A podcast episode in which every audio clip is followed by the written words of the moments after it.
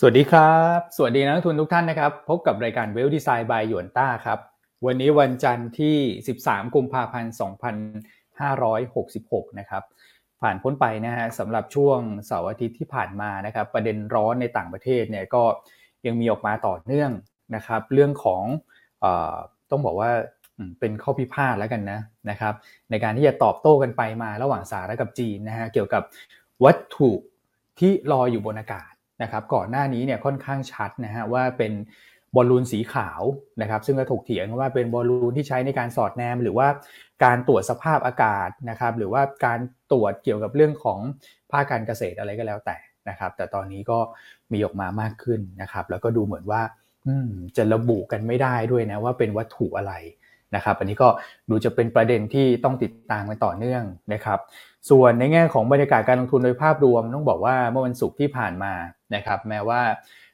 สีสันของตลาดหุ้นไทยเนี่ยก็ยังดูแผ่วไปต่อเนื่องนะฮะแต่ว่ากลุ่มที่โดดเด่นแน่นอนนะครับ ก็จะเป็นกลุ่มสื่อสารนะที่มีจังหวะของการเก็งกำไรขึ้นมา และดูจะเป็นกลุ่มหลักกลุ่มเดียวเลยนะครับ ที่กระแสเงินไหลเข้าไปเก็งกำไรกันในวันศุกร์ที่ผ่านมานะครับ ก็เดี๋ยวมาดูนะฮะว่าสัปดาห์นี้เนี่ย พี่อันจะมองกลุ่มไหนนะครับที่จะเอาผู้ฟอร์มตลาดได้ เพราะแน่นอนว่าในช่วงต้นสัปดาห์คงจะรอกันแหละ เงินเฟอ้อของสหรัฐพรุ่งนี้จะเป็นอย่างไรนะครับตัวเลข GDP ไตรมาส 4 ของไทยที่จะประกาศในช่วงปลายสัปดาห์ จะดีกว่าคาดไหม ถ้าดีกว่าคาดก็น่าจะช่วยบรรยากาศการลงทุนได้นะรวมถึงผมประกอบการไตรมาส 4 ตอนนี้ออกมารัวๆแล้วนะฮะทุกท่านนะครับเมื่อวันศุกร์ที่ผ่านมาดูฮะบทวิเคราะห์เราจัดหนักจัดเต็มนี่คือ เรื่องของงบที่ออกมาด้วยนะครับ มีพรีวิวบางส่วน แต่ว่าหลักๆ เลยก็คือการประกาศผลประกอบการไตรมาส4ที่ออกมา เดี๋ยวมาเล่าให้ฟังนะครับ กดไลค์กดแชร์ให้กับพวกเราด้วยนะฮะโอเค ถ้าเกิดพร้อมกันแล้วก็มาพูดคุยกันเลยนะครับ พี่อั้นคุณแม็กซ์รอทุกท่านอยู่แล้วเช่นเดียวกันนะครับ มาพูดคุยกับพี่อั้นก่อนนะฮะสวัสดีครับพี่อั้นฮะครับ สวัสดีคุณอ้วนคุณแม็กซ์นะครับก็พบกันวันจันทร์ที่ 13 กุมภาพันธ์นะครับ วันนี้ตลาดหุ้น ตอนแรกอาจจะดูเหมือนว่าไม่ค่อยมีเรื่องราวอะไรสักเท่าไหร่ เพราะว่าคนคงจะรอดูตัวเลขเงินเฟ้อสหรัฐในวันพรุ่งนี้นะครับ แต่ว่ากลายเป็นว่ามันมีเรื่องราวที่อาจจะต้องมาคุยกันเนอะว่าการค้นพบวัตถุ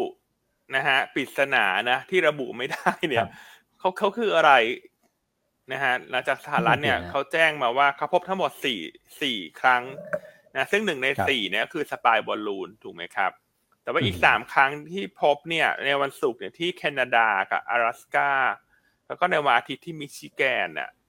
อันนี้ยังไม่สามารถระบุได้นะก็บางแหล่งข่าวก็อาจจะบอกว่าเป็นบอลลูนขนาดเล็ก บางแหล่งข่าวก็บอกว่าเป็นวัตวัตถุรูปร่างลักษณะแปดเหลี่ยมนะครับ และที่น่าสนใจก็มีการรายงานด้วยว่าจีนก็มีการพบ วัตถุแปลกปลอมดังดังกล่าวด้วย นะครับแน่นอนว่าวันนี้ตลาดหุ้นทั่วโลกก็คงจะเป็นลักษณะของการแกว่งตัวลงอยู่แล้วนะครับเพราะว่ามันมีความไม่ชัดเจน คนก็คงจะชะลอการลงทุนไปก่อนนะครับเพราะฉะนั้นถ้ามองโดยรวมเนี่ยกลางเล็กก็อาจจะเด่นกว่าถ้างบดี หรือหรือกลุ่มพลังงานปีโตก็อาจจะดูแข็งกว่าตลาด เพราะว่าหลาย ๆ ตัวก็ประกาศงบและมีเงินปันผลออกมา อืมครับผมนะครับอะก็ทักทายประมาณนี้ก่อนเนอะในช่วงต้นรายการครับพี่อัน นะครับอ่าไหนคุณแม็กวิเคราะห์บ้างฮะว่าจะอันนี้ใช่เอใช่เอเลี่ยนหรือเปล่าคุณแม็กครับผมตอนนี้ก็ถือว่าปั่นป่วนพอสมควรนะครับ กับข่าวที่รายงานออกมาในหลายประเทศ ใช่ไหมครับ บางสื่อก็บอกว่ารายงานเป็นตัวแปดเหลี่ยมนะฮะแล้วก็มีทรงเป็นทรงกระบอกนะทรงกระบอกนี่ผมก็แอบน่ากังวลเหมือนกันนะทำไมทรงกระบอกมันนะครับลอยผ่านตัวของน่านฟ้าเนี่ย ไม่ว่าจะเป็นสหรัฐตัวของแคนาดามาเนี่ยก็เป็นปัจจัยที่ต้องติดตามก็คือ เอาง่ายๆเนี่ยผมคิดว่าตอนนี้ก็มีความบั่นป่วนพอสมควรในเรื่องของปัจจัยภูมิรัฐศาสตร์ใช่ไหมครับเราอาจจะยังไม่ได้มีข้อมูลรายละเอียดเชิงลึกจากประเด็นนี้มากนะครับ เพราะฉะนั้นตอนนี้ผมคิดว่าปัจจัยเนี้ย geopolitical เนี่ยที่ดูเหมือนว่าตอนแรกเราคาดว่าจะจืดจางไปในในช่วงของปีนี้นะสองสามเนี่ย กลับมามีความกลับมามีบทบาทสำคัญต่อการลงทุนอีกรอบหนึ่งแล้ว นะครับ ไม่ใช่แค่ตัววัตถุที่เขาเรียกว่าวัตถุแปลกปลอมนะ ยังมีเรื่องของรัสเซียนะครับที่เขาเรียกว่าตอบโต้มาแล้วในเรื่องของการประกาศแผนถึงลดการผลิตน้ำมันนะครับ สูงถึง 5 0 0แสนบาร์เรลต่อวัน แล้วก็มีตัวของญี่ปุ่นอีก เมื่อวานนี้ตอนเช้าเลยนะครับ ที่มีการรายงานบอกว่าเรือรบจีนเนี่ย อืม ก็ไปบุกรุกหน้าเอ่อหน้าน้ำของฝั่งญี่ปุ่นแล้วนะครับ เพราะฉะนั้นก็จะเห็นได้ว่าความตึงเครียดเนี่ยมันเข้ามาในหลายรูปแบบเหมือนกัน นะครับ ช่วงนี้ก็เป็นที่ต้องติดตามข่าวสารกันบ่อยหน่อยแหละนะครับ ถ้าใครลงทุนอยู่ในช่วงนี้นะครับอืมร้อนแรงนะการเมืองระหว่างประเทศนี่หลายหลายคู่เลยนะฮะใช่ครับพี่วอนครับตอนแรกก็มีเหลือแค่รัสเซียยูเครนใช่ไหมในช่วงปลายปีนะครับ ตอนนี้ก็ดูโอ้โหกลับมาตึงเครียดกันอีกรอบนึงแล้วนะครับอืมโอเคฮะ เดี๋ยวเราค่อยๆ ไล่ประเด็นกันไปนะครับ แล้วเดี๋ยวก็มาสรุปภาพรวมนะว่าวันนี้เอาไงนะครับ แล้วก็สัปดาห์นี้มีประเด็นอะไรให้ต้องลุ้นให้ต้องติดตามกัน แล้วจุดเปลี่ยนคืออะไรนะครับโอเคฮะ ไปดูภาพวันศุกร์ฮะคุณแม็กครับผมก็ภาพวันศุกร์เดี๋ยว recap กันสั้นๆนะครับเพราะผมคิดว่าไม่ได้มีปัจจัยอะไร เป็นพิเศษไม่ว่าจะเป็นตลาดหุ้นไทยตลาดหุ้นเอเชีย หรือว่าฝั่งของยุโรปอเมริกาเองก็ตามเนี่ยนะครับ ก็ส่วนใหญ่จะเป็นการค่อยๆทยอยปรับ position กันเพื่อตามตัวของเงินเฟ้ออเมริกา ซึ่งจะรายงานกันในวันพรุ่งนี้แล้วนะครับ วันวาเลนไทน์แล้วนะครับก็สำหรับตัวตลาดหุ้นไทยเนี่ยก็ปิดแฟลตไปนะครับลบไป 0.07%ครับกลุ่มที่ยัง perform ได้ดีอยู่เนี่ยนะครับอย่างที่เราแชร์กันไปวันที่ 2 ติดต่อกันแล้ว คือตัวของกลุ่ม ICT นะครับกลุ่ม domestic play ก็ยังดูดีนะครับในฝั่งของ commerce นะครับในฝั่งของตัว property bank นะครับก็ยังยืนได้ดีอยู่นะครับส่วนตลาดเออหุ้นกลางไซส์กลางไซส์เล็กเนี่ย MAI ก็บวกส่วนขึ้นไปเลย ค่อนข้างแรงพอสมควรเหมือนกันนะครับครับโอเคในฟันฟลอนะครับในฝั่งของฟันฟลอยังขายต่อนะครับต่างชาติขายไปสุทธิสามพันสามร้อยล้าน หลายวันแล้วครับพี่อ้วนนี่เขาจะขายไม่หมดเลยใช่ไหมครับ ใช่ฮะเออโหขายต่อเนื่องนะครับทำให้ถ้าเกิดว่าดูเอ่อ year to date นะจริง ๆ แล้ว น่าจะพลิกไปนิดอีกนิดเดียวเองนะเหมือนจะติดลบไปแล้วด้วยซ้ำเนาะนะครับขายมาค่อนข้างหนักจริง ๆ อืมครับเกือบเกือบแล้วนะครับ เพราะฉะนั้นเนี่ยคือถ้าเราไปดูต้องสังเกตตัว dollar index กันต่อนะครับ dollar index ตอนนี้ก็ต้องต้องเรียนว่ามีการแรลลี่ขึ้นมาด้วยในช่วงหลังนะครับ เป็นสาเหตุที่ fund flow เป็นสาเหตุหนึ่งแหละที่ fund flow ไหลออกไปนะครับ แต่ทั้งนี้ทั้งนั้นก็คือผมคิดว่า ตอนนี้ปัจจัยมหภาคเนี่ยอย่างที่เราแชร์กันไปนะครับมีความผันผวนสูง แล้วก็มาลองดูแล้วกันนะครับว่าตลาดหุ้นบ้านเราอย่างที่เป็นตลาดหุ้นที่เขาเรียกว่าเซฟเฮเว่นเนี่ยอืมจะมีเม็ดเงินไหลกลับเข้ามาพักจากประเด็นนี้ได้ไหมครับพี่อ้วนนะครับ อืมลุ้นกันฮะ แต่ไม่คาดการแล้วนะต้องต้องเรียกว่าไม่คาดการแล้วนะตอนนี้ เพราะคาดการยากเหลือเกินนะครับ ช่วงนี้ครับผม ถ้าพี่เขาจะกลับมาก็ให้เขากลับมาฮะ ครับไม่เร่งรีบใช่ไหมครับพี่อ้วนอย่าไปทักเลยนะครับเดี๋ยวเขากลับมาเองนะครับ ใช่ใช่โอเคนะครับ ไปดู flow ฝั่ง EM กันบ้างนะครับ ในฝั่งของเอเชียไต้หวันเนี่ยแฟลตไปนะครับ ส่วนเกาหลีใต้ยังมี fund flow เข้ามาต่อเนื่อง 257 ล้านเหรียญสหรัฐนะครับ อินโดกลับมาดูเด่นหน่อยแต่ตอนนี้ก็ต้องเรียกว่า commodity เนี่ย กลับมามีสีสันอีกรอบหนึ่งแล้วมีการเก็งกำไรเข้ามาไม่ว่าจะเป็นตัวของพลังเอ่อพลังงานหลักๆ เนี่ยนะครับ ตัวของน้ำมันตัวของถ่านหินนะครับครับนอกเหนือจากนั้นนะครับก็ผมคิดว่าค่อนข้างแฟลตในตลาดฟิลิปปินส์เวียดนามนะครับไทยทราบกันดีขายไปค่อนข้างเยอะหน่อยในช่วงนี้ ก็ถือว่า underperform ไปในแง่ของ fund flow ต่างชาตินะครับครับแล้วก็มาในตลาด future กันบ้างนะฮะพี่อ้วนครับ ต้องถาม อาจารย์สำหรับตัวของ fund flow นะครับนะครับ ตัวของ future ด้วยแล้วกันตอนนี้สัญญาณเป็นยังไงบ้างครับพี่อ้วนสองหมื่นสามพันสัญญาที่เป็น net short เข้ามาในช่วงของวันศุกร์มีโอกาส rebound ได้บ้างไหมครับพี่อ้วนครับผมโอ้ short มาต่อเนื่องนะครับ แล้วตอนแรกก็พยายามเปิดตำรานะเอาใจช่วยนักลงทุนนะครับว่าเออ short มาเนี่ยในระดับที่ใกล้เคียงจะ cover แล้วนะแต่ว่าการ short ที่พอหนักมาแล้วเนี่ยแล้วมันหนักต่อเนื่องไปเนี่ย อันนี้มันเป็นสัญญาณที่อาจจะไม่ได้สวยนักนะครับ ก็คือวันวันนี้คงเบาแหละ ผมว่าเพราะว่าเขาช็อตมาเพื่อลดความเสี่ยงก่อน อาจจะรอดูตัวเลขเงินเฟ้อของสหรัฐด้วยนะครับรอดูเรื่องอความขัดแย้งในในเชิงของภูมิรัฐศาสตร์ด้วยนะครับ อาจจะเบาลงนะแต่ว่าเบาลงก็ยังวางใจไม่ได้นะเพราะว่าตอนนี้ก็เป็นลักษณะของการช็อตช็อตเฮดด้วยนะครับแล้วก็อาจจะ short เพื่อเพิ่มความระมัดระวังด้วย เนื่องจากว่า SET Index เนี่ยก็ ลงมาจ่อๆแนวรับเนี่ย จริงๆแล้วเขาควรจะ cover ช็อตกลับไปนะนะครับ แต่ว่าอาจจะเจาะแนวรับแล้วก็คงกังวลกันอยู่ว่าจะหลุดหรือเปล่านะครับแต่เอาใจช่วยนะ ว่าถ้าเกิดตัวเลขเงินเฟ้อของสหรัฐ วันพรุ่งนี้ออกมาโอเคเนี่ย ผมคิดว่าสถานะที่เขา short มาต่อเนื่องในช่วง 2 สัปดาห์ที่ผ่านมาแบบหนักๆเนี่ยวันหนึ่งแบบเป็นหลักหมื่นสัญญาเนี่ยน่าจะ cover กลับเข้ามาได้แล้วนะฮะอืมลุ้นกันฮะคุณแม็ก ครับผมโอเคครับ ก็ในส่วนของ SBL ใน VR เราข้ามไปเลยดีไหมครับพี่อ้วนเพราะไม่ไม่ได้มีปัจจัยสำคัญอะไรนะครับโอเคแล้วก็ไปดูกันที่ปัจจัยต่างประเทศเลยดีกว่านะครับ เพราะว่าตอนนี้ต้องเรียกว่ามี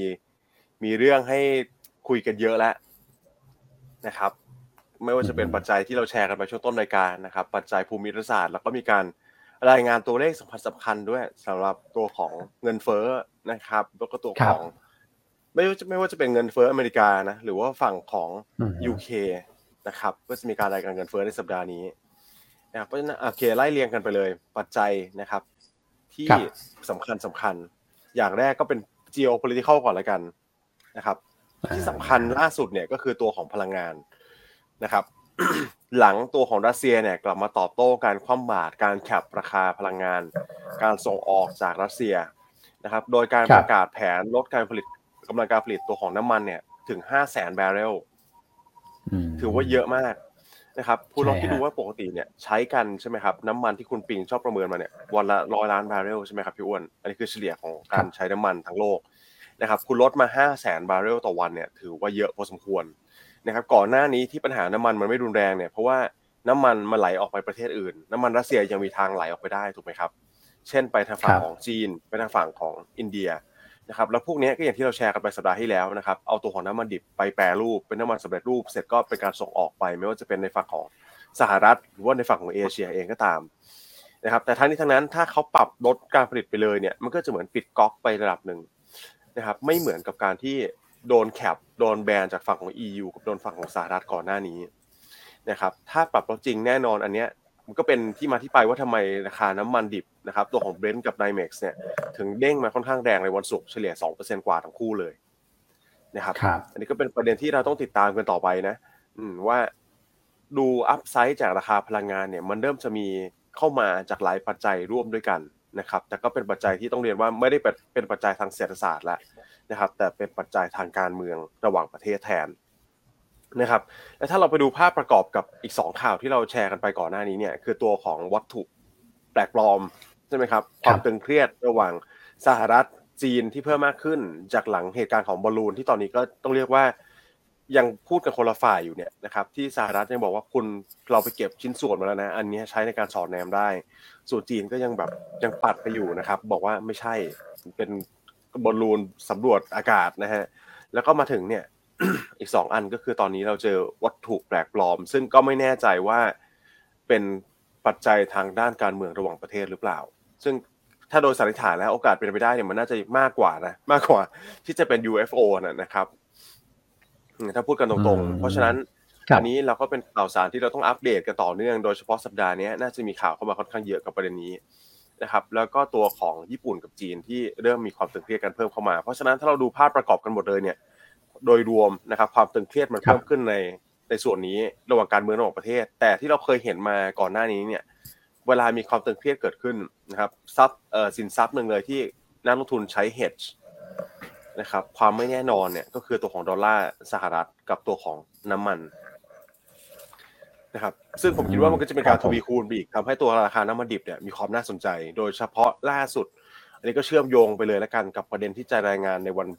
พรุ่งนี้ตอนสองทุ่มนะครับ คือเงินเฟ้อสหรัฐ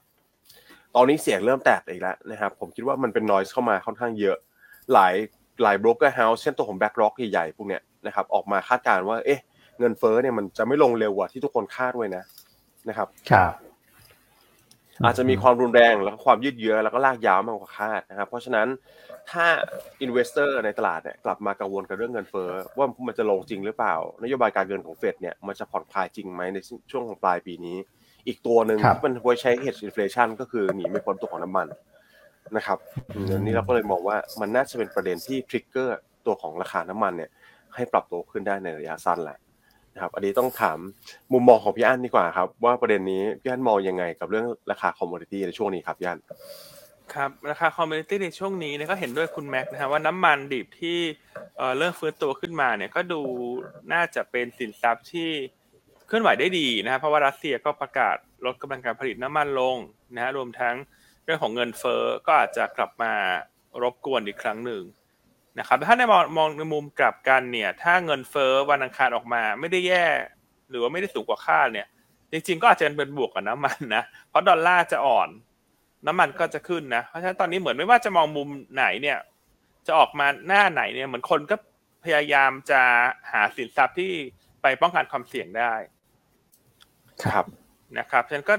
เลยมองว่าน้ำมันน่าสนใจเช่นกันนะครับ ก็ลอง ติดตามกันดูนะฮะเราก็คิดว่าวันนี้แม้ว่าตลาดโดยรวมมันจะแกว่งเป็นไซด์เวย์ดาวเนอะเพราะเอเชียทันนี้เปิดลงมาแดงหมดนะครับ ก็แต่ว่ากลุ่มที่เป็นพลังงานต้นน้ำมันจะดูเด่นกว่าคนอื่นนะครับ เพราะมีเงินปันผลรออยู่ด้วยอืมครับผม อืมโอ้แดงหมดจริง ๆ ฮะเออเมื่อสักครู่ดูกราฟตัวของราคาน้ำมัน West Texas ครับ ที่เป็นรายสัปดาห์เนี่ยก ราฟสวยเหมือนกันนะพี่อันเขาบอกว่าในทางเทคนิคเนี่ยคุณแชมป์ก็มองเหมือนกันนะว่ากราฟราคาน้ำมันตรงนี้เหมือนเป็นแบบเอ่อ bullish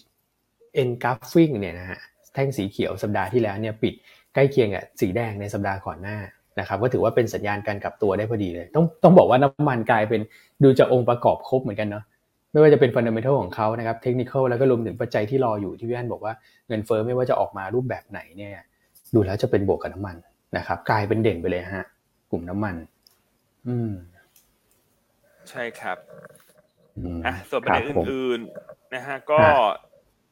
อาจจะค่อนข้างเงียบนะสัปดาห์นี้ วันนี้ก็คงเป็นฮะเอ r n ร์ g เนอะบริษัทใหญ่ๆ รายงานผลประกอบการกันทั้งคุณอ้วน ส่วนเรื่องของญี่ปุ่นใช่ฮะเนี่ยอ่า อันนี้ก็อ่าเริ่มมีความชัดเจนแล้วว่าผู้ว่าธนาคารกลางคนคนถัดไปเนี่ย ตอนนี้เขามีการ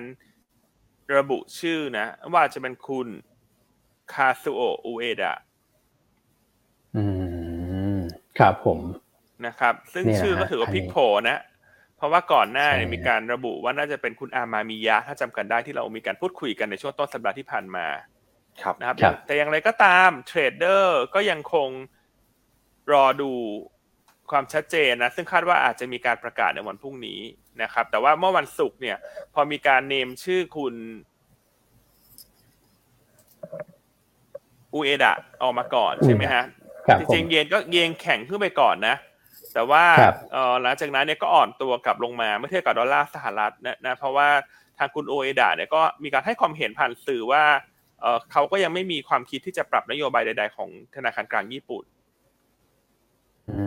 ม ครับ ครับ นะครับเพราะฉะนั้นนี้ก็ต้องติดตามนะ พรุ่งนี้ก็อาจจะเป็นวันที่เอ่อค่าเงินเยนเทียบกับดอลลาร์จะพันผวนหน่อยนะครับ ถ้ามีการครับแต่งตั้ง ท่านเอ่อผู้ว่า BOJ ท่านใหม่ ครับผมนะครับ แต่ตอนนี้ทุกสายตาทั่วโลก อันว่าเขาคงรอข่าววัตถุครับต้องสงสัยอืมหรือเขาเรียกว่าวัตถุปริศนานี่แหละ ว่าตกลงมันคืออะไรฮะคุณแม็กใช่ครับเพราะว่างั้นจีนเขาก็แจ้งว่าเขาเขาพบเหมือนกันนะ อืม อันนี้ก็ไม่แน่ใจว่า ตอนนี้ข่าวจริงออกมาในสื่อเนี่ย มันมีความจริงเท็จขนาดไหนนะ ต้องเรียนกันตรงๆนะครับ ตอนนี้ต้องเรียกว่ามี โอ้โหครับมีสองเสียงสองฝั่งจริงๆอะระหว่างจีนด้วยระหว่างสหรัฐด้วยนะครับ ตอนนี้ก็มีญี่ปุ่นเข้ามาอีก อืมอันนี้ก็เลยดู ดูน่าจะเป็นที่หาความจริงได้ค่อนข้างยากอยู่นะตอนเนี้ยนะครับ แต่ก็ต้องติดตามไปเรื่อยๆเดี๋ยวก็จะมี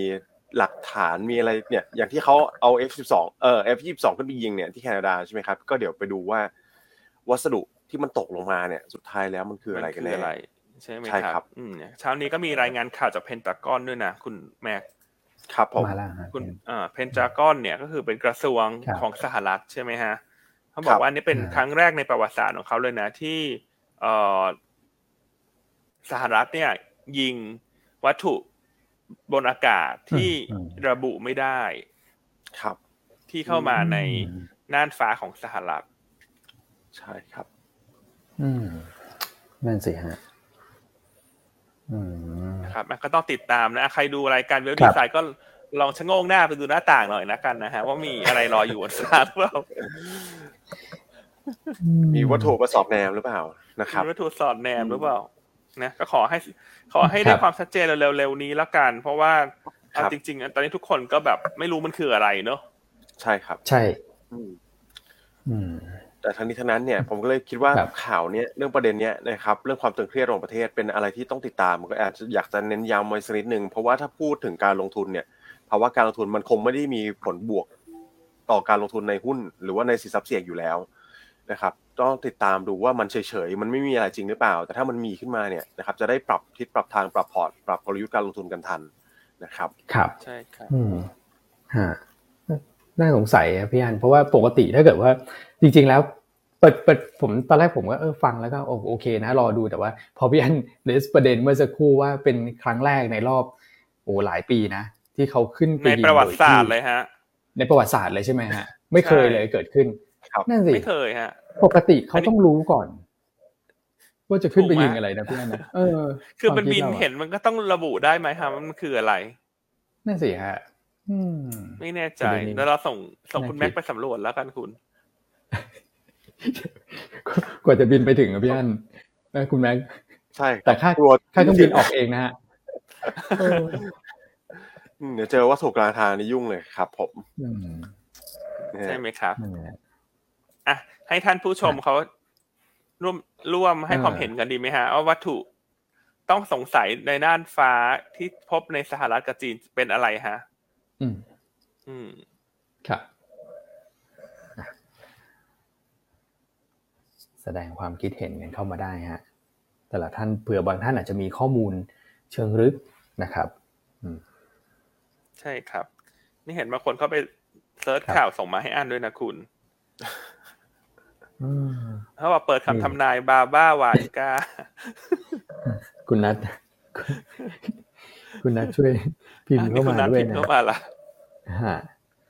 อืมโอเค ครับว่าเดี๋ยวเราไปเจาะลึกกันที่ประเด็นไฮไลท์ของสัปดาห์นี้กันเลยดีกว่าครับพี่อันพี่อ้วนครับ เรื่องของเงินเฟ้อสหรัฐนะครับอันนี้ผมคิดว่าเป็น swing factor หลักแหละสำหรับภาพใหญ่นะที่ทุกคนติดตามรอดูอยู่นะครับซึ่งตอนนี้ตัวของ CPI เนี่ยตลาดคาดว่าจะเพิ่มขึ้น 0.4%มันมันมันแล้วก็ 6.2% year on year นะครับ ครับ เท่าที่ผมอันนี้ผมเป็นเซอร์เวยดีกว่านะครับ เดี๋ยวถามพี่อันพี่อ้วนนะลองคิดดูก่อนว่า อันนี้น่าเบสไหมเนี่ย เท่าที่ผมลองดูผมคิดว่าโอกาสที่จะผิดคาดเนี่ยคงไม่ได้เยอะแล้วแหละนะครับ ตอนนี้ลดลงมาประมาณ 6.2 ถ้าถ้าให้ผมเดานะ ผมคิดว่าน่าจะอยู่ในเรนจ์ประมาณสัก 6.1ถึง6.3 นะครับ รอบนี้แต่ทั้งนี้ทั้งนั้นเนี่ย ถ้าเราไปดูตัวของการเคลื่อนไหว S&P 500 กับ Set Index ที่ต้องเรียกว่า ได้รับน้อยจากประเด็นนี้มาตั้งแต่สัปดาห์ที่แล้วนะครับถ้าเราไปดูจุดพีคเลยนะของสัปดาห์ที่แล้วเนี่ย S&P ลงมาสักประมาณ 1.8%นะครับส่วน Set Index บ้านเราลงมา 1%ร่วมๆกัน 1%เป๊ะๆเลยเนี่ยนะครับก็เลยคิดว่ามันน่าจะมีการ price in ไประดับหนึ่งแล้วนะครับมีความกังวลที่มันสะท้อนเข้าไปในตัวดัชนีระดับหนึ่งแล้วนะครับเพราะฉะนั้นถ้าออกมาอินไลน์หรือออกมาต่ำกว่าคาดเล็กน้อยเนี่ยผมคิดว่า risk reward ratio เนี่ยหรือว่าความคุ้มค่าในการ ในการเสี่ยงเข้าไปเบสเนี่ยนะครับมันน่าจะให้ผลตอบแทนได้มากกว่านะถ้าสมมติออกมาดีนะครับแต่ถ้าออกมาแย่เนี่ยอาจจะไม่ต้องลดลงเยอะแล้ว เพราะว่าเขาลดลงมาเรียบร้อยแล้วตั้งแต่สัปดาห์ที่แล้วนะครับนี่คือความคิดส่วนตัวของผมก่อนนะนะครับเดี๋ยวลองถามพี่อั้นกับพี่อ้นบ้างแล้วกันนะครับว่าแค่พี่อ้วนมองยังไงดีครับคนเบสไหมครับ รอบนี้อันคิดว่าอันเบสนะอันก็อันไม่คิดว่าเงินเฟ้อรอบนี้จะออกมากกว่าคาดนะคุณแม็ก ครับนะครับเพราะว่าด้วยฐานที่สูงของเดือนมกราคมปีที่แล้วด้วยที่เงินเฟ้อสหรัฐเนี่ยเริ่มไต่ขึ้นมาเป็นระดับเจ็ดเปอร์เซ็นต์ละ ครับครับ ใช่ไหมครับ แจนปีแล้วเนี่ยมันเริ่มมันเริ่มเป็นเจ็ดแล้วนะนะครับฉะนั้นปีนี้เนี่ยเราคาดการหกกว่าถูกไหมหกจุดสองเนอะนะครับ ซึ่งถ้าดูรายละเอียดแต่ละ item เนี่ยท่านก็คิดว่ามันไม่น่าจะเซอร์ไพรส์เชิงลบนะครับนะครับ โอเคแล้วพี่อ้นครับคิดว่าน่าจะออกมา in line หรือดีกว่าคาดครับ ตัวเงินเฟ้อที่จะรายงานในวันพรุ่งนี้ ครับผมอืมครับ ก็เห็นด้วยนะครับ เพราะว่ารอบนี้จริง ๆ ตลาดคาดเนี่ยเอ่อคือเดือนที่แล้วเนี่ยเดือนธันวา 6.5 ใช่ไหมครับมกราเนี่ย 6.2 ผมว่าคือดรอปลงมาไม่เยอะนะครับ เพราะฉะนั้นเนี่ยถ้าเกิดว่าดูเราดูทิศทางของตัวราคาน้ำมันอาจจะขยับขึ้นมาหน่อยแหละนะฮะแต่ว่า น้ำหนักในตะกร้าของสหรัฐเนี่ยมันไม่ได้สูงเหมือนบ้านเรานะครับ ก็เลยคิดว่า 6.5 ลงมา 6.2 หรือต่ำกว่าเนี่ยผมว่ามีลุ้นนะน่าจะมีลุ้นต่ำกว่า 6.2 ด้วยซ้นะครับอย่างที่พี่อันบอกเนี่ยตัวนี้มันเร่งขึ้นมาจริงๆ ตอนเดือนมกราปีที่แล้วนี่เจ็ดจุดห้าเปอร์เซ็นตนะครับ คิดว่าน่าลุ้นฮะน่าลุ้น ครับ อืมหุ้นก็ไม่ได้ลอยอยู่ข้างบนนะครับผมใช่ครับ อืมอันนี้ก็เป็นโอเควันประเด็นแรก ใช่ไหมครับครับ ที่ดูจะเป็นประเด็นสำคัญนะก็แชร์มุมมองของเราแต่แต่ละคนไปแล้วนะครับ ว่าไม่น่ากังวลมากเท่าไหร่ในสรุปโดยรวมประมาณนี้แล้วกันฮะนะครับ แต่ก็มีอีกสองประเด็นที่ควรติดตามในสัปดาห์นี้เดี๋ยวรีแคปไปให้ฟังเลยสำหรับปัจจัยต่างประเทศนะครับ ปัจจัยทางครับเศรษฐศาสตร์แล้วกัน ก็คือตัวของการรายงานอืมดัชนี PPI นะครับก็จะเป็น leading indicator ให้ตัวของ CPI ในสัปเอ่อในเดือนหน้านะครับ อันนี้ก็ตลาดคาดบวก 0.4%มันออนมันเท่ากัน แต่ว่า year on year เนี่ยบวก 5.4%นะครับครับก็สุดท้ายเลยก็จะเป็นตัวของอังกฤษแล้วผมว่าอังกฤษนี่น่าสนใจนะตอนนี้นะครับ ก็จะมีการรายงาน 2 ตัวเลข วันที่ 14 ก็จะมีตัวของอัตราการว่างงานนะครับ แล้ววันที่ 15สำคัญก็คือเงินเฟ้อตอนนี้เราลองครับดูนะครับว่าอังกฤษเนี่ยจะมีการปรับโทนหรือเปล่า อันนี้ผมคิดว่าจะเป็น indicator ที่สำคัญเลย ถ้าเงินเฟ้อออกมายังอยู่ในระดับสูงอยู่เนี่ยนะครับ น่าจะเป็นประเทศที่คุณยังต้องดำเนินนโยบายการเงินที่ตึงตัวอยู่ นะครับแต่ล่าสุดเนี่ยอังกฤษออกมาว่าจะมีโอกาส pause จะมีโอกาสเอ่อผ่อนคลายลงมาบ้างแล้วนะครับลองดูแล้วกันครับว่าตัวเลขเนี้ยถ้าออกมาแล้วเนี่ยเขาจะสามารถดำเนินนโยบายการเงินแบบนั้นได้จริงหรือเปล่านะครับ ซึ่งผมว่าในมุมมองผมนะ ผมว่าอาจจะยังเร็วไปนะครับ อาจจะต้องขึ้นอีกสักหน่อยหนึ่งอะอืมยี่สิบห้า basis point สักสองครั้ง อย่าเป็นอย่างน้อยนะ แล้วค่อย pause นะครับ เพราะว่าเงินเฟ้อเนี่ยยังสูงกว่าสหรัฐอยู่อีกค่อนข้างมากนะครับ ใช่ครับ อืมอืมโอเค ก็ถ้าง่ายๆเลยนะครับ ตัวของเงินเฟ้ออังกฤษเนี่ยถ้าออกมาสูงกว่าที่ตลาดคาดไว้ผมว่ามีแนวโน้มครับที่ Dollar Index เนี่ยจะย่อตัวลงมานะครับอ่าอืมช่วยช่วยลดใช่ครับดอลลาร์ได้ครับผมช่วยลดดอลลาร์ครับนะแต่วันนี้ต้องต้องบอกว่าดอลลาร์คงแข็งก่อนแหละอันนั้นเงินใช่ครับเฟ้อก็เป็นอีกองค์ประกอบหนึ่งนะ แต่อันเชื่อว่าการที่อือฮึพบวัตวัตถุต้องสงสัยอะไรสักอย่างเนี่ย มันก็ทำให้คนฮะอยากจะไปถือ Dollar Index ก่อนอ่าครับนะครับอืม หลายท่านก็แชร์เข้ามานะแต่เห็นความใช่เห็นนี้ก็น่าสนใจนะ คุณพี่ชัชวานนะว่าเขาบยัอกงไงว่าถ้าฮะเป็นสิ่งที่เป็นความลับจริง ๆ ถ้าเขาพบคงไม่บอกนะฮะอืมฉะนั้นขอเดาว่าเป็นการเมืองอ่าครับ ผมมีหลายท่านแชร์ความเห็นเข้ามานี่ต่างกันเยอะเลยนะครับ มีบอลลูนจีนนะครับมีโดรนครับมนุษย์ต่างดาว UFO เนี่ยนะครับแล้วก็พี่ชัยเนี่ยบอกว่าเป็นถุงน่าจะเป็นถุงกอล์ฟแก๊ปปิวขึ้นไปนะฮะอืม นะครับอืมครับ แต่ทางสหรัฐเองเขาก็ไม่ปฏิเสธนะสำหรับข้อสงสัยในแต่ละข้อสงสัยที่ก็มีคนพูดถึงเหมือนกันนะฮะสำหรับ UFO หรือเปล่าอะไรเนี่ยเขาก็ไม่กล้าใช่ปฏิเสธนะเพราะว่ายังพิสูจน์ไม่ได้นะครับครับอืมใช่ครับอะก็อะไรก็ขอให้ไม่เป็นอะไรที่เป็นเป็นภัยพิบัติกับมนุษยมนุษยชาติแล้วกันนะฮะ ใช่ครับคือบมันก็มันก็แปลกเพียงพอนะเรื่องราวต่างๆ ที่เกิดขึ้นในปีที่ครับแล้วเนาะทั้งเรื่องของโควิดใช่ไหมทั้งครับเรื่องของวิกฤตโอ้โหรัสเซียยูเครรัสเซียนยูเครนครับใช่ปีนี้ถ้าขอ ถ้าจะมีอะไรแปลกก็ขอ ให้เป็นแปลกเชิงบวกแล้วกันเนาะครับถูกไหมครับอืมแต่เอเลี่ยนนี่เป็นสไตล์เชิงบวกเป็น factor ที่ไม่มีใครคาดเดาแน่นอนนะทั่วโลก อืมครับอะ โอเคฮะอะต่างประเทศอะเดี๋ยวนะ มีความเห็นหลาย ๆ ความเห็นเข้ามาอ้าวต่างประเทศก็น่าจะประมาณนี้ไหมฮะ มีประเด็นเสริมไหมฮะคุณแม็กต่างใช่ประครับเทศต่างประเทศหลักๆประมาณนี้ครับ เรารีแคปไปอืมครบแล้วในฝั่งของ geopolitical แล้วก็ในฝั่งครับของ economy ปัจจัยเรียบนะครัร้อยแล้วนะใช่ปัจจัยครับเศรษฐศาสตร์ก็ cover ไปหมดแล้วนะครับ ผมคิดว่านักลงทุนคงทราบมาดีแล้วว่าต้องติ๊กวันไหนบ้างอ๋อเดี๋ยวรีแคปครับเป็นวันที่แล้วกัน นะครับ เงินครับเฟ้อพรุ่งนี้สองทุ่มนะครับ PPI เนี่ยเป็นวันพฤหัสอืมครับนะครับ แล้วก็ตัวของเงินเฟ้ออังกฤษเนี่ยกลับมาเป็นวันพุธอันนี้ผมไล่เรียงตามลำดับความสำคัญนะครับครับโอเค โอเคครับอะพี่อั้นมีประเด็นเสริมไหมฮะ ในส่วนของต่างประเทศครับ ไม่งั้นเดี๋ยวเราไปดูที่ผลประกอบการครับพี่อั้นออกมานี่รัวเลยฮะ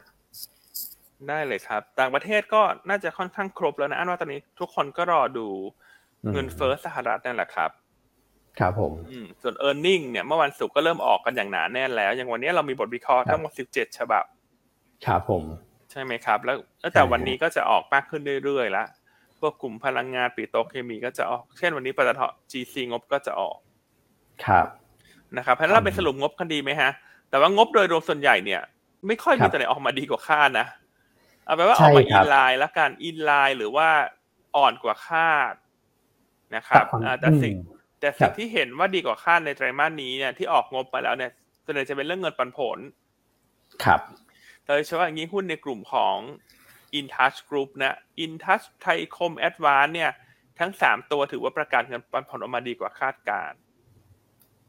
ใช่ครับนะครับ เพราะฉะนั้นก็จะเป็นอีกตัวเลือกหนึ่งที่นักทุนเลือกเข้าไปพักเงิน นะบนความไม่แน่นอนของปัจจัยการเมือง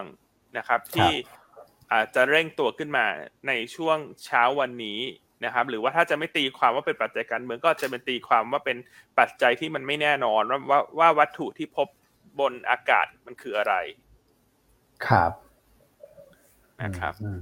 ฮะฝากคุณอ้วนสรุปงบหน่อยนะครับ ครับในส่วนของไทยออยเนี่ยนะครับคือผลประกอบการออกมาเนี่ยถ้าเกิดว่าดูในแง่ของ bottom line อาจจะต่ำกว่าที่ตลาด แล้วก็คุณปิงคาดนิดหนึ่งนะครับแต่ว่า bottom out ไปแล้วแหละนะครับแนวโน้มไตรมาสหนึ่งจะกลับมาสดใสแล้วนะครับสำหรับตัวของท็อปนะเพราะว่าค่าการกันโดยเฉลี่ยก็ทรงตัวในระดับสูงประมาณสักใกล้ๆ10เหรียญนนะครับเรื่องของโรงกลั่นโรงกลั่นหลายแห่งในในภูมิภาคที่ปิดซ่อมไป อันนี้ก็จะทำให้ตัวของท็อปได้ประโยชน์ ทางอ้อมด้วยนะครับ แล้วก็ปันผลเนี่ยคุณปิงคาดว่าในช่วงครึ่งปีหลังเนี่ยนะครับของปีที่แล้วนะน่าจะให้ปันผลเนี่ยสูงถึงประมาณสัก3%นะครับ อันนี้ก็ท็อปเนี่ยโอเคเลยนะครับ น่าจะคล้ายๆกับ IRPC ที่งบออกมาแล้วก็ bottom out แล้วมีแรงซื้อในลักษณะ buy on fact กลับขึ้นมานะครับ ส่วนไทยคมไทยคมเนี่ยงบเฉยๆนะครับ แต่ว่ามีประเด็นที่น่าสนใจก็คือปันผลฮะ ประกาศจ่ายปันผลเนี่ยห้าสิบตางค์ต่อหุ้นนะครับ คิดเป็นยิวเนี่ยสามจุดหนึ่งเปอร์เซ็นต์นะฮะขึ้น XD 3เมษา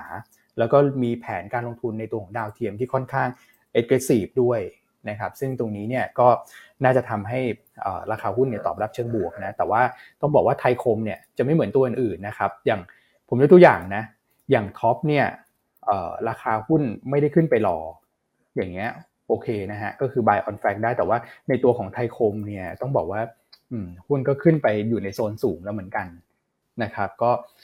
มีปันผลค้ำแต่ว่าหุ้นในขึ้นในโซนสูงก็อาจอัพไซด์อาจจะไม่ได้เยอะมากนะครับอินทัสนะฮะประกาศปันผล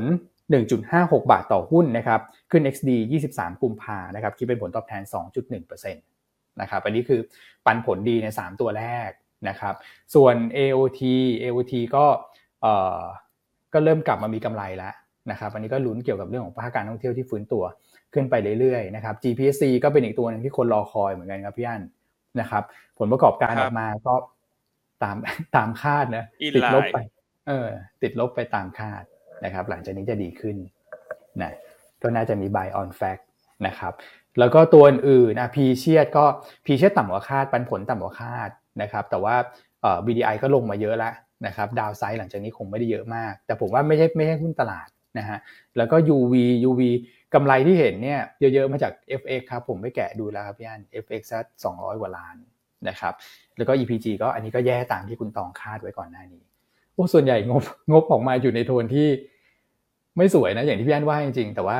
สามตัวแรกเนี่ยครับท็อปไทคมอินทัชเนี่ยโอเค ปันผลสวยฮะอืมครับ นะครับถ้างบก็อาจจะต้องบอกว่าจืดๆหน่อยเนอะจืดใช่จืดๆหน่อยแต่ข้อดีอะเช้านี้ตลาดเปิดมาละหลายตลาดนะอยากจะให้คุณอ้วนกลับมาโฟกัสต่างประเทศนิดนึง วันนี้กลายเป็นว่าประเทศในกลุ่มทิปเนี่ย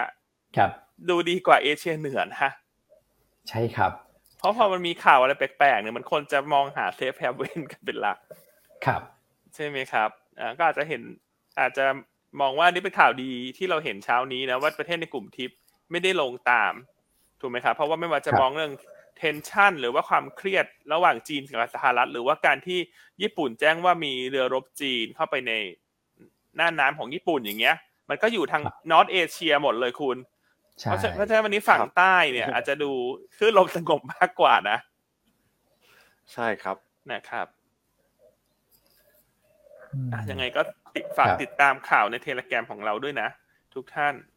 ใช่ครับ ถ้ามีอะไรจะรีบแจ้งนะ ถ้ามีอะไรจะรีบแจ้งนะครับ อืมอะฟิลิปปินส์อินโดยังทรงๆนะครับ ยืนสลับเขียวให้เห็นนะฮะใช่ครับ แต่วันนี้อันว่ากลยุทธ์โดยรวมแน่นอนเบาใบเบามือไว้ก่อนน่าจะเป็น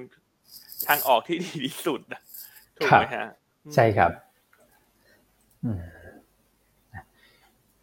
กลุ่มเด่นก็น่าจะเป็นสามกลุ่มนี้แหละ ที่พี่อันบอกนะครับพลังงานนะฮะแล้วก็หุ้นปันผลดี อันนี้ก็จะยืนแข็งกว่าตลาดแน่นอนนะครับ แล้วก็อาจจะสลับมาที่กลางเล็กที่งบไตรมาสสี่สวย คือจริง ๆ กลางเล็กอาจจะดูมีสีสันในการเก็งงบว่ากว่าหุ้นใหญ่นะพี่อันนะเพราะหุ้นใหญ่ออกมาแบบไม่ค่อยไม่ไม่มีเซอร์ไพรส์เชิงบวกเลยเท่าที่ผมตามนะแต่กลางเล็กเนี่ยดูจะมีลุ้นมากกว่า ใช่ส่วนงบสัปดาห์นี้ที่เราคุยกันมาตั้งแต่สัปดาห์ที่แล้วแล้วว่าถ้าจะเก็งงบเนี่ย ส่วนใหญ่มันก็ไม่ค่อยเด่นนะ จำได้ไหมฮะที่เราคุยกันมาแล้วตารางงบเนี่ย ก็จะมีเทสโก้นี่แหละที่มันจะเด่นวันศุกร์ครับ ส่วนวันนี้ก็มีอะไรฮะปตท GC งบก็คงน่าจะออกมาเหมือนให้ IRPC คือไตรมาสสี่ออกมาไม่ดีแต่เป็น bottom ละINSET คล้ายๆกันงบไม่ดีแต่ว่าเป็น bottom เพราะว่าเดี๋ยวจะน่าจะมีความคืบหน้าเรื่องของงาน Data Center ใช่ ใช่ไหมครับครับ วันพรุ่งนี้ก็จืดๆเนาะอ่า GLOBAL งบก็ไม่ค่อยดีเท่าไหร่ ใช่ครับ วัน วันพุธเนี่ยจะเป็น swing factor เพราะเดลต้ามีผลต่อดัชนีเยอะ ส่วน OR ตลาดคาดไปแล้วล่วงหน้าว่างบไม่ดี กลุ่มสถานีบริการน้ำมัน ครับ ใช่ไหมครับคือรหัสก็คล้ายๆกันเนาะอ่ามีกราฟกับ MPW เนี่ยงบดี ครับเสริมไปตัวหนึ่งครับ ย่านวันพฤหัสเนี่ย SC เนี่ยงบน่าจะดีมาก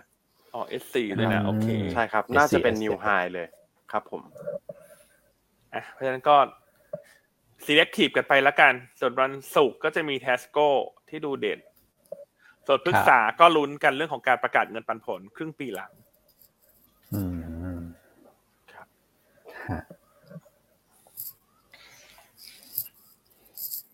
โอเคฮะครบถ้วนนะวันนี้ ในประเทศก็น่าจะครบนะใช่ครับอะในประเทศคุณอ้วนวันนี้ไม่มีอะไรเกี่ยวกับการเมืองมาเสริมหรอ เห็นคนเขารอฟังคุณอ้วนพูดอยู่เนี่ย คืออย่างนี้ฮะเอาสั้นๆทีเดียวว่าวันพรุ่งนี้ประชุมคอรมอเนี่ยผมว่าสัตว์ทิ้งเลยนะเพราะว่าพรุ่งนี้ประชุมคอรมอไม่น่าจะมีประเด็นเนื่องจากว่าวันที่สิบห้าสิบหกเขาจะมีอภิปรายครับเปิดสภาอภิปรายไม่ไว้วางใจแบบไม่ลงมตินะครับ ซึ่งก็เดี๋ยวผมจะนั่งฟังดูนะเพราะว่ามันเป็นเรื่องของสีสันการเมืองโค้งสุดท้ายแล้วก่อนที่จะมีการเลือกตั้งนะครับ ซึ่งอาจจะพอจับทิศทางพอคาดเดาได้นะครับว่า การเลือกตั้งจะเกิดขึ้นเมื่อไหร่นะแต่ตอนนี้เราก็เข้าใจกันว่าวันที่ 7 พฤษภาคมนี่แหละนะครับเมื่อมีความชัดเจนเกิดขึ้นนะครับหรือว่าใกล้ๆนะที่กกตบอกว่ามีความพร้อมในแง่ของการเลือกตั้งแล้วเนี่ยเราก็ไปหยิบยกบทวิเคราะห์ เมื่อวันศุกร์ที่ผ่านมาที่ผมทำไปเกี่ยวกับเรื่องของนโยบายพักเนี่ยมาใช้กันได้นะครับก็เดี๋ยวอัปเดตให้สำหรับเรื่องของการเมืองในสัปดาห์นี้น่าจะเข้มข้นมากขึ้นไปตามตามลำดับไป นะฮะแล้วก็ปลายสัปดาห์ก็ไปลุ้นตัวเลข GDP ของไทยครับไตรมาสสี่ก็ขอให้ออกมาดีนะครับอของไทยนะดูดูท่าทางก็น่าจะดีนะฮะเท่าที่ลองประเมินเบื้องต้นไม่น่าจะต่ำกว่าคาดครับผมโอเคฮะครบถ้วนโอเคอะก็ครบถ้วนวันนี้ประเด็นอาจจะไม่ได้เยอะมากนะฮะสินทรัพย์ที่เด่นวันนี้ก็อาจจะเป็นเรื่องของราคาน้ำมัน ใช่ครับ น้ำมันดูเด่นครับ ใช่ แต่ข่าวในบลูเบิร์กเช้านี้เนี่ยมันกลบทุกอย่างเลยฮะพี่อันมันกลบทุกอย่างเลยนะ ว่าพบวัตถุต้องสงสัยเนี่ย นะครับพันภาพตลาดวันนี้คุณแม็กเอาภาพตลาดเลยฮะ วันนี้คุณแม็กมองยังไงครับครับภาพตลาดวันนี้ผมคิดว่าน่าจะทรงๆได้นะครับ อย่างที่เรียนไปเนี่ย พอเวลาตลาดหาจุด safe haven นะครับ อย่างตลาดหุ้นไทยก็ถือว่าเป็น safe havenตลาดหุ้นตลาดหนึ่ง นะครับก็คิดว่าน่าจะแกว่งตัวไซด์เวย์ได้นะครับย่านแต่ก็ต้องเรียนว่าสัปดาห์นี้เนี่ยถ้าพูดถึงภาพสัปดาห์อาจจะมีความผันผวนเยอะหน่อยนะครับจากการพัฒนาการข่าวพวกข่าวสารพวกนี้ความตึงเครียดระหว่างประเทศนะครับ รวมถึงตัวของการรายงานเงินเฟ้อต่างๆ ปัจจัยมหาภาคสัปดาห์นี้มันจะดูมีสีสันกว่าสัปดาห์ที่แล้วนะครับเพราะฉะนั้นกรอบการลงทุนอาจจะกว้างนิดนึงนะครับก็ถ้าให้ถ้าเป็นทั้งสัปดาห์เนี่ยผมดูว่า อยู่สักประมาณ1 1,650 ถึง 1,680 จุดนะครับ คือบวกลบ 15 จุดจากดัชนีปัจจุบัน แต่ว่าถ้าเป็นวันนี้เลยเนี่ยคงแกว่งตัวค่อนข้างแบบอยู่ในกรอบที่ค่อนข้างแคบหน่อย สักประมาณ 7 บวกลบ 7 จุดประมาณนี้ครับ ใช่ครับครับนะส่วนปัจจัยสำคัญก็เงินเฟ้อสหรัฐพรุ่งนี้ประมาณสองทุ่มครึ่งตามเวลาประเทศไทยก็ต้องคาดหวังให้ออกมาใกล้กับคาดหรือดีกว่าคาดนะเพราะถ้าออกมาต่ำกว่าคาดเนี่ยแล้วประกอบกับดอลลาร์อินเด็กมันเหมือนอยากจะแข็งเนี่ย อาจจะเห็นแรงเขย่าที่เยอะหน่อยนะนะครับ ถ้าตัวเลขสหรัฐออกมาเซอร์ไพรส์เชิงลบในคืนวันอังคารครับนะครับอะหุ้นแนะนำวันนี้ก็วันนี้เราก็เลือกกลุ่มพลังงานเป็นหลักนะครับ เพราะเราคิดว่าการที่น้ำมันดิบขยับขึ้นมาเนี่ย หลังจากรัสเซียประกาศลดกำลังการผลิตน้ำมันลงเนี่ย น่าจะเป็นตัวช่วยหนุนกลุ่มพลังงานให้วันนี้แข่งกับตลาดได้นะตัวแรกก็เลือกปตทสพนะครับแนวต้านร้อยหกสิบห้ากับร้อยหกสิบหกบาท นะครับ ก็ทั้งเรื่องของรัสเซีย แล้วก็เรื่องของเงินเฟ้อสหรัฐนี่แหละที่เป็นปัจจัยที่น่าจะเป็นปัจจัยหนุนนำกลุ่มพลังงานครับนะคือถ้าเงินเฟ้อออกมามากกว่าค่าเนี่ยคนก็อาจจะมองเหมือนที่คุณแม็กเล่าว่า ถ้างี้ต้องกลับไปเพิ่มน้ำหนักในกลุ่มน้ำมัน เพื่อที่จะป้องกันเงินเฟ้อนะครับแล้วในทางกลับกันเนี่ย ถ้าเงินเฟ้อออกมาดีเท่าที่คาดหรือออกมาน้อยกว่าคาด ดอลลาร์จะอ่อน คนก็อาจจะหมุนเงินเข้ามา commodity ได้เหมือนกันนะถ้ากลายเป็นกลุ่มพลังงานมาดูจะเป็นกลุ่มที่ เออไม่ว่าจะ base ทางไหน มันก็ตีความเป็นบวกได้ถ้าถ้าตลาดจะตีความในลักษณะนั้น ก็เลยคิดว่าน่าจะดูแข็งกว่าตลาดนะครับ ก็แนะนำเก่งกำไรสอพอนอกจากนั้นมีปันผลรออยู่ด้วยหุ้นละห้าบาท ขึ้น XD วันพุธนี้ ให้ดีเวเดนยิวสามเปอร์เซ็นต์ครับนะครับ ส่วนตัวที่สอง ก็แนะนำไทยออยล์ครับเพียงไทยออยล์เขาออกมาเรียบร้อยแล้วในวันศุกร์ที่ผ่านมาถือว่าออกมา in line แนวโน้มไตรมาสหนึ่งงบน่าจะปรับตัวขึ้นเด่น quarter on quarter เพราะว่าค่าการกลั่นเนี่ย อยู่ในระดับสูงกว่า10เหรียญต่อบาร์เรลใน1 Q2 day ครับ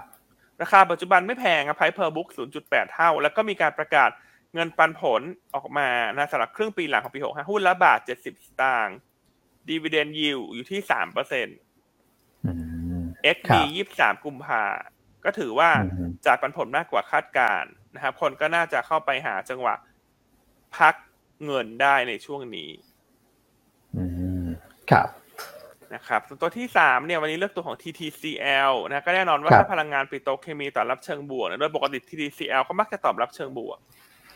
นะครับเพราะว่าเป็นผู้เล่นหลักที่ทำธุรกิจเกี่ยวข้องกับงาน ด้านพลังงานแล้วก็ปิโตรเคมี กำไรปกติไตรมาสสี่น่าจะเด่นนะฮะเราคาดการที่ 80 ล้านบาท แต่ว่าไตรมาสนี้เนี่ยจะเป็นไตรมาสที่มีการตั้งสำรองเป็นไตรมาสสุดท้ายละเรื่องของการด้อยค่าสินทรัพย์ เรื่องของค่าใช้จ่ายพิเศษต่างๆเพราะ bottom line เนี่ยอาจจะไม่ได้เด่น เราประเมินที่ประมาณ 10 ล้านบาทนะแต่ว่านะจะผ่านไตรมาสนี้ไปแล้วเนี่ยไตรมาสหนึ่งเป็นต้นไปเนี่ยงบของ TTCL จะไม่มีปัจจัยดังกล่าวมารบกวนละครับ นะครับ ขณะที่ความคืบหน้าของคดีร็อกซอลเนี่ย เราคาดว่าจะทราบผลตัดสินในเดือนมีนาคมนะครับ ซึ่งถ้าชนะจะเป็นบวก เพราะว่าจะทำให้บริษัทบันทึกกำไรพิเศษประมาณสามร้อยถึงห้าร้อยล้านบาทนะครับ แต่ถ้าแพ้เนี่ยก็ไม่ได้เป็นลบต่องบการเงินนะ เพราะว่า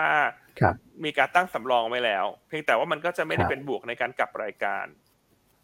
นะครับ ก็ต้องติดตามกันดูฮะราคาหุ้นปัจจุบัน PE เจ็ดเท่าก็ถือไม่แพง แล้วก็ กำลังจะผ่านพ้นช่วงของการตั้งสำรองที่เกาะกินกัดกินงบการเงินของ TTCL มาตลอด 3 ปีที่ผ่านมา ครับนะครับ แนะนำสะสมแนวต้าน 5 บาทอืมครับผมครับอะตัวตัวสุดท้ายคุณอ้วน วันนี้ทางคุณแชมป์แนะนำตัวไหนนะครับฮิวแมนิก้าครับทางเทคนิคเนี่ยแนวต้าน 13 บาท แนวรับ 12 บาท 30 นะครับ แล้วก็สต็อปรอสถ้าต่ำกว่า 12 บาทนะครับ Humanica ก็เป็นหุ้นไซส์กลางไซส์เล็กอีกตัวหนึ่งนะฮะที่เราคาดว่าผลประกอบการไตรมาส 4 จะออกมาสวยนะครับคุณต้องทำไว้ที่ 73 ล้านโต 69%เยนเยียแล้วก็ 10% Q on Q นะครับอันนี้รับรู้ผลบวกจากการรวมงบของ Data On เข้ามาเต็มไตรมาสแบบไม่ถูกหารด้วยนะครับเพราะว่าก่อนหน้านั้นเนี่ยจะมีค่าใช้จ่ายพิเศษในการควบรวมกิจการนะครับแล้วก็จะมีเรื่องของการขาดทุนจากเงินลงทุนในต่างประเทศนะฮะซึ่งไตรมาส 4 ตรงนี้ก็ไม่ได้มีละ นะครับก็จะเป็นการสะท้อนภาพผลประกอบการจากการรวมงบอย่างแท้จริงเลยไตรมาสแรกที่เขาควบรวมกันนะครับ ก็วันนี้พลังงานจัดไปต้องบอกว่า TPCL ผมก็จัดอยู่ในพลังงานด้วยนะพี่อันก็สักสามหุ้นเลยนะครับเกาะไปกับเนี่ยบทสรุปที่เราคุยกันมาตั้งแต่ต้นรายการขมวดปมมาก็กลุ่มพลังงานเด่นนะครับแล้วก็กลุ่มพลังงานมีปันผลสักสองตัวแรกนี้ประกาศเรียบร้อยแล้วนะครับส่วนกลางเล็กก็ TTCL นะครับ Humedica อันนี้ก็เป็นทางเลือกสำหรับในแง่ของภาพทางเทคนิคด้วยนะครับมีคำถามเข้ามาเดี๋ยวผมสลับมาตอบนิดนึงนะครับสำหรับในส่วนของกันกุลนะฮะที่ถามเข้ามาทาง YouTube นะครับวันนี้คุณเอ็มมีบอกเออมีออกผลวิเคราะห์ด้วยนะฮะสำหรับพรีวิวผลประกอบการไตรมาสสี่นะครับการกุลเนี่ยคุณเอ็มจะเล่าให้ฟังบ่อยมากแล้วนะว่างบไตรมาสสี่กับไตรมาสหนึ่งเนี่ยจะชะลอครับพี่อันเพราะว่ามันเป็นเรื่องของการที่เขา ขายตัวโรงไฟฟ้าลมออกไปครึ่งหนึ่งนะครับแต่ว่าก็มีเรื่องลุ้นแหละก็คือตัวของการประกาศผลรอบสุดท้ายสำหรับพลังงานหมุนเวียนของกกพนะครับวันที่ 22 มีนานะครับก็คงจะถ้าเกิดว่าจะมีแรงซื้อสลับขึ้นมาเนี่ยเก่งกำไรกันเยอะๆหน่อยก็น่าจะเป็นช่วงใกล้ๆตรงนั้นนะครับครับอะคุณพี่เจนี่ถาม IRPC อันก็ยังแนะนำสะสมนะเพราะว่าไตรมาสสี่งบเป็นบอททอมไปแล้ว นะครับซึ่งถ้าดูโรงการอื่นๆ ที่ทยอยรายงานออกมาเนี่ยก็จะเห็นภาพเดียวกัน เช่นไทยออยงบก็ออกมาคล้ายๆกันเนอะคืองบไตรมาสสี่ไม่ดี แต่ว่าไตรมาสหนึ่งจะเห็นภาพของการฟื้นตัวที่โดดเด่นนะปตท GC ที่งบจะออกเย็นนี้ภาพคล้ายๆกัน ไตรมาสสี่งบไม่ดีนะแต่ว่าไตรมาสหนึ่งจะโดดเด่นหุ้นเหล่านี้เนี่ยถ้าในเชิงของผลประกอบการรายไตรมาสเนี่ยไตรมาสสี่น่าจะเป็น bottom ไปละ นะครับแต่ราคาหุ้นอาจจะผันผวนบ้างนะตามภาวะตลาดเพราะว่า index เนี่ยหรือว่า SET index มันก็ไม่ได้ไปไหนเนอะช่วงนี้มันก็แกว่งไปแกว่งมา ช่วงนี้ก็เป็นทิศทางของการ sideway down ลงมาด้วยนะครับแต่ถ้าถามมุมมองกลุ่มปิโตรเคมีอันมองว่าน่าจะเข้าไปเก็งกำไรได้แล้วเพราะไตรมาสหนึ่งจะเห็นพัฒนาการที่โดดเด่นนะครับก็ไม่แน่นะคุณอ้วนคุณแม็กสเปดปิโตเคมีอาจจะเพิ่มขึ้นก็ได้นะ จากอะไรฮะ ถ้าเอเลี่ยนเขากินปิโตเคมีเป็นอาหารนะ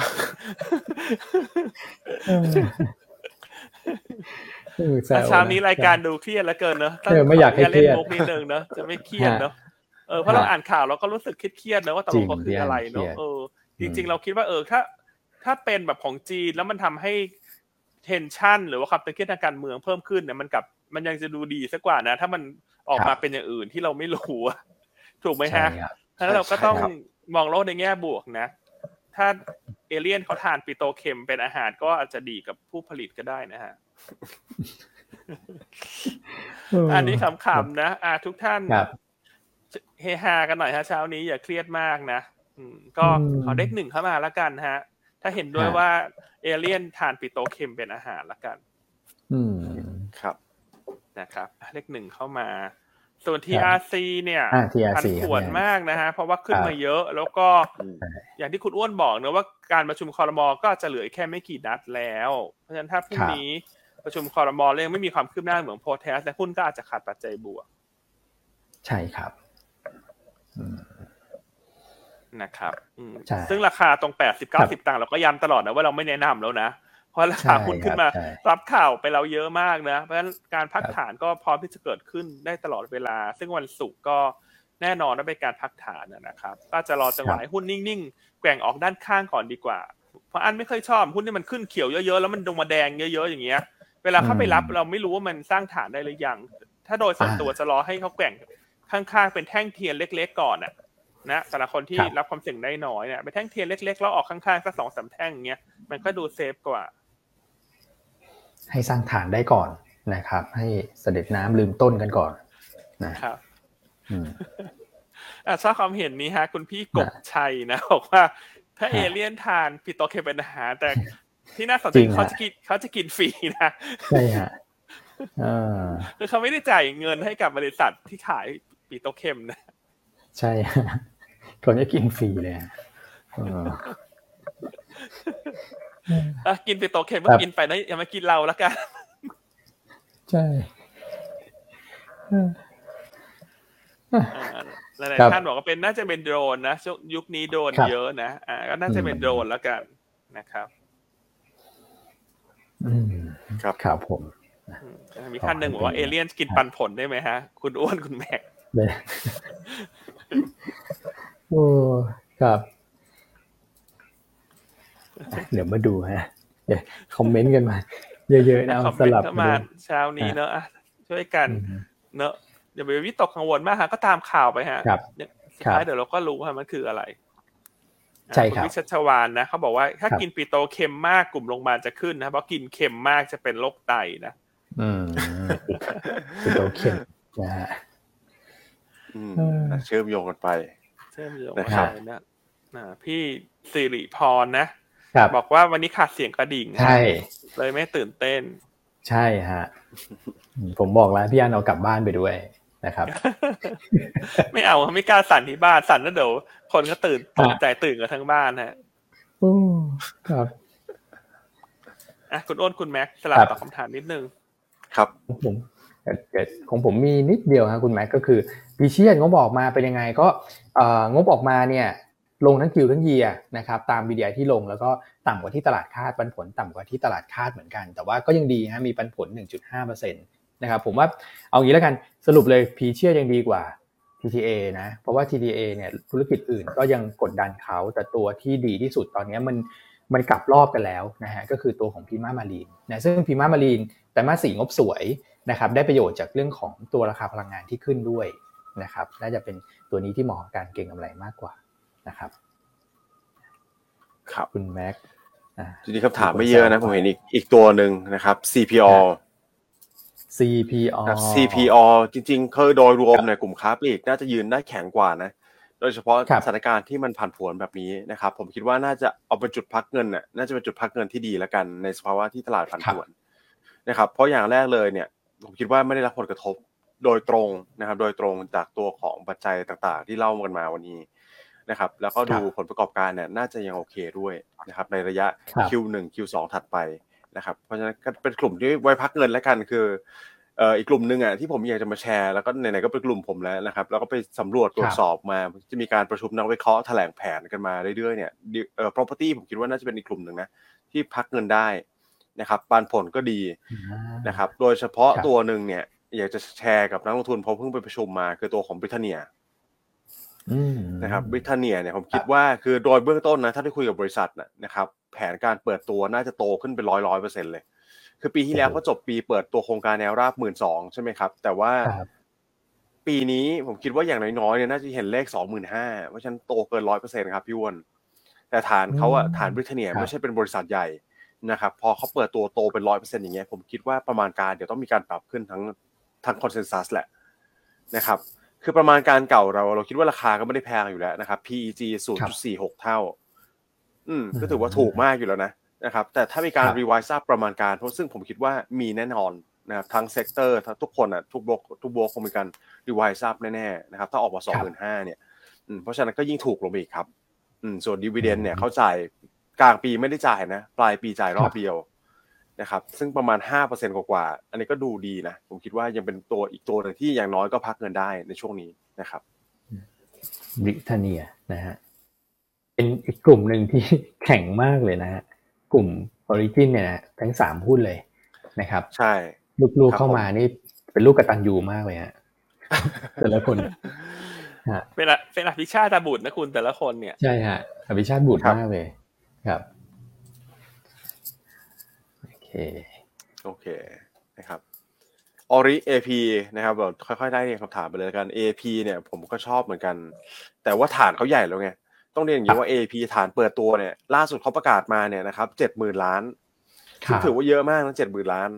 นะครับ แต่ปีที่แล้วเนี่ยมันเขาอยู่สักประมาณถ้าผมจำไม่ผิดห้าหมื่นหกนะครับ เพราะฉะนั้นการเติบโตเลยห้าหมื่นแปดนี่แหละ มันก็ดูจะไม่ได้เยอะมาก แล้วก็เป็นตัวที่เบสใหญ่ เพราะฉะนั้นการเติบโตโกรธเนี่ยมันน้อยกว่าตัวบริเตนเนียเยอะแน่นอน นะครับแต่ทั้งนี้ทั้งนั้นก็เป็นบริษัทที่มั่นคงเป็นตัวใหญ่นะครับแล้วก็จ่ายปันผลปีละครั้งเหมือนกันนะครับก็ถ้าใครยังมีอยู่เนี่ยผมคิดว่าถือได้ ถือรอใกล้ๆปันผลแล้วขายออกมาก่อนนะครับแต่ถ้าใครไม่มีผมคิดว่าราคาเนี้ยอาจจะอาจจะเดี๋ยวรอปันผลก็ออกไปก่อนแล้วกัน แล้วเขาปรับตัวลงมาแล้วค่อยอยากสะสมค่อยไปสะสมใหม่นะครับส่วนออริจินผมคิดว่าอย่างที่เรียนไปเนี่ยก็ดีเหมือนกัน แต่ว่าชอบตัวลูกมากกว่าตอนนี้คือตัวบริทาเนียนะนะครับตอนนี้ลูกเยอะต้องต้องเน้นย้ำไว้นิดนึงนะครับ ครับครับเพราะปันผลเต็มเม็ดเต็มหน่วยนะคุณแม็ก ใช่ครับเต็มเม็ดเต็มหน่วยทั้งปีเลยครับผมแล้วปีนี้เขาจะมีออกลูกเพิ่มไหมฮะ ปีนี้คิดว่ามีโอกาสนะครับ คือตัวที่เขาวางแผนตามไทม์ไลน์เนี่ยสำหรับตัวของ Origin นะก็จะเป็นตัวของ One Origin นะครับตัวโรงแรมแต่ทั้งนี้ทั้งนั้นเดี๋ยวต้องรอดูก่อนว่าแผนบริษัทเนี่ยอยากจะมีการ build portfolio เพิ่มเติมหรือเปล่านะครับถ้ามีการ build การที่จะไปลงทุนซื้อโรงแรมเข้ามาเพิ่มในพอร์ตก่อนเนี่ย อันนี้ก็เป็นไปได้เหมือนกันนะครับ ก็ต้องขึ้นอยู่กับจังหวะขึ้นอยู่กับหลาย ๆ ปัจจัยครับย่าน ในปีนี้ครับแต่อยู่ใน pipeline แน่นอนครับผมใช่ซึ่งถ้าตัวนี้เข้าตลาดน่าจะเป็นไฮไลท์หลักของเขาเลยเนอะใช่ธุรกิจก็มันจะแมชไปกับการท่องเที่ยวที่ฟื้นตัวพอดีด้วย ใช่ครับเอ้คุณแม่ก็ถามนิดนึงสิฮะ แล้วอย่างนี้ยอดขายบ้านจะเพิ่มไหมฮะ ถ้าเอเลี่ยนเขาต้องหาที่อยู่อาศัยอะคุณ โอ้โหโอ้โหเขาก็ต้องการบ้านพักไหมฮะ คุณแม่ ผมก็คิดไปว่าแบบถ้าเอเลี่ยนมาแล้วบ้านพังเนี่ยเขาต้องสร้างบ้านใหม่หรือเปล่าอะไรเงี้ย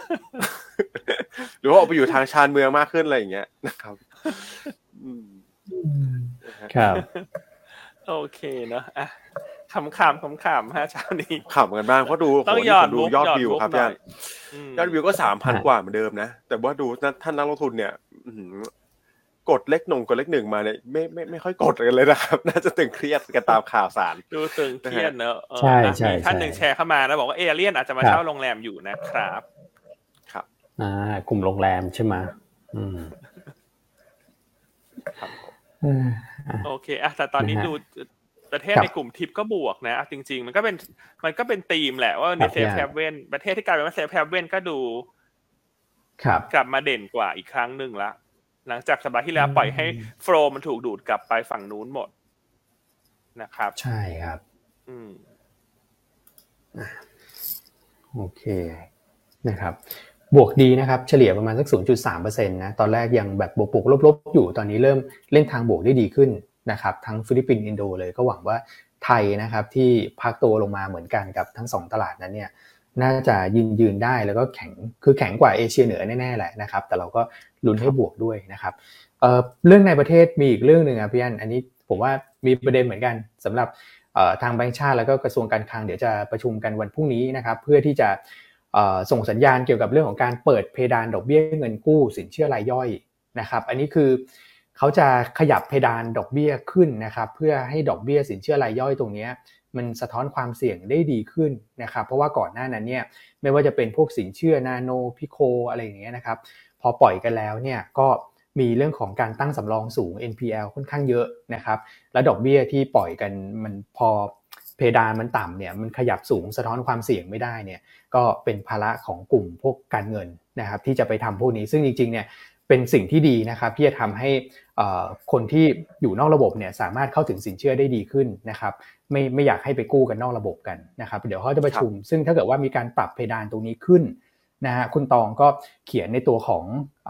โน้ตขึ้นมาแล้วนะครับ กลุ่มพวกบัตรเครดิตนะก็อันนี้จะได้ประโยชน์ก่อนนะครับลองลงมาก็จะเป็นแบงค์ที่มีสินเชื่อรายย่อยเยอะๆนะครับไม่ว่าจะเป็น SCB หรือ KBank ที่ราคาก่อนหน้านั้นร่วงลงมามากๆนะครับ แล้วก็รวมถึงกลุ่ม Finance ด้วยนะแต่ว่า Finance เนี่ยอาจจะได้ประโยชน์เป็นกลุ่มที่3นะครับและอยากให้มองไปข้างหน้าเหมือนกันพวก Virtual Bank นะครับจริงๆ ถ้าเกิดทำตรงนี้มาก็ดีนะฮะเพราะว่า Virtual Bank เนี่ยมันก็จะไปติด ประเด็นตรงนี้เหมือนกันนะครับพอทำมาแล้วถ้าเกิดว่าดอกเบี้ยไม่สะท้อนความเสี่ยงเนี่ยผมว่าแรงจูงใจของผู้ประกอบการก็อาจจะลดลง แต่ว่าพอขยับขึ้นไปรอก่อน ก็จะทำให้ virtual bank เนี่ยมีโอกาสประสบความสำเร็จได้ง่ายขึ้นนะครับครับโอเคนะครับในประเด็นเรื่องข่าว finance ผมขออนุญาตตอบคำถามเขาถามเรื่องนะ เพราะว่าตัวนี้อาจจะไม่ได้พูดบ่อยสั้น ๆเลยนะครับลาลินทุน 8.7 ตอนนี้ก็ได้กำไรแล้วประมาณสักสิบเปอร์เซ็นแต่ผมคิดว่าตัวนี้ถือลืมไปเลยนะครับ ถือแล้วเอาปันผลกินไปเรื่อยๆเลย ไม่ต้องขาย อันนี้ผมยังชอบอยู่นะ ถ้าเป็นตัวเล็กนะครับ ยกเว้นเดี๋ยวจะมีอะไรถ้ามันถ้ามันถึงมีประเด็นลบเนี่ย เดี๋ยวจะมามามาเรียนให้ฟังแต่ตอนนี้ยังไม่มีแล้วกัน ผมคิดว่าถือยาวได้เลยนะครับโอเคโอเคอะส่วนคุณพี่บุญลือปูนกลาง ซื้อได้ไหมปันผลสูง หางบออกมาต่ำกว่าคาดการพอสมควรเลยนะสำหรับปูนกลางเนี่ยออกมาขาดทุนในไตรมาสสี่เลย แต่ว่าจุดเด่นก็ยังอยู่ที่เงินปันผลประมาณปีละห้าเปอร์เซ็นต่อปีนะครับซึ่งถ้าราคาหุ้นถอยลงมาเนี่ยยิวมันก็จะขยับขึ้นได้อีกเล็กน้อยนะครับเพราะฉะนั้นก็คุณปิงก็แนะนำว่าถ้าเป็นสายปันผล วันนี้ราคาหุ้นถ้าอ่อนตัวลงมาจะงบไตรมาสสี่ที่ออกมาต่ำกว่าคาดการเนี่ยก็เป็นจังหวะเข้าไปทยอยสะสมได้นะครับ ครับผม โอเคนะเหลืออีกหนึ่งนาทีละถ้าอย่างนั้นวันนี้เราเลิกตรงเวลานะ คุณแม็กคุณอ้วน ครับผมแล้วเผื่อให้คุณแชมป์เข้ามาทำนายไทยทักเนอะว่าการทางเทคนิคนี่จะบอกอะไรได้ไหมว่า วัตถุดิบวัตถุที่ลอยอยู่ในอากาศคืออะไรฮะทุกท่านก็เตรียมรอถามคุณแทมชุนแชมป์นะทางเทคนิคมันบอกอะไรได้ไหมเออครับ รอติดตามโอเคเราติดตามนะ ถ้างั้นเดี๋ยวเราพบกันใหม่ในวันพรุ่งนี้นะครับ ทุกท่านนะครับ ก็ลาไปแต่เพียงเท่านี้นะครับ สวัสดีครับ สวัสดีครับ สวัสดีครับ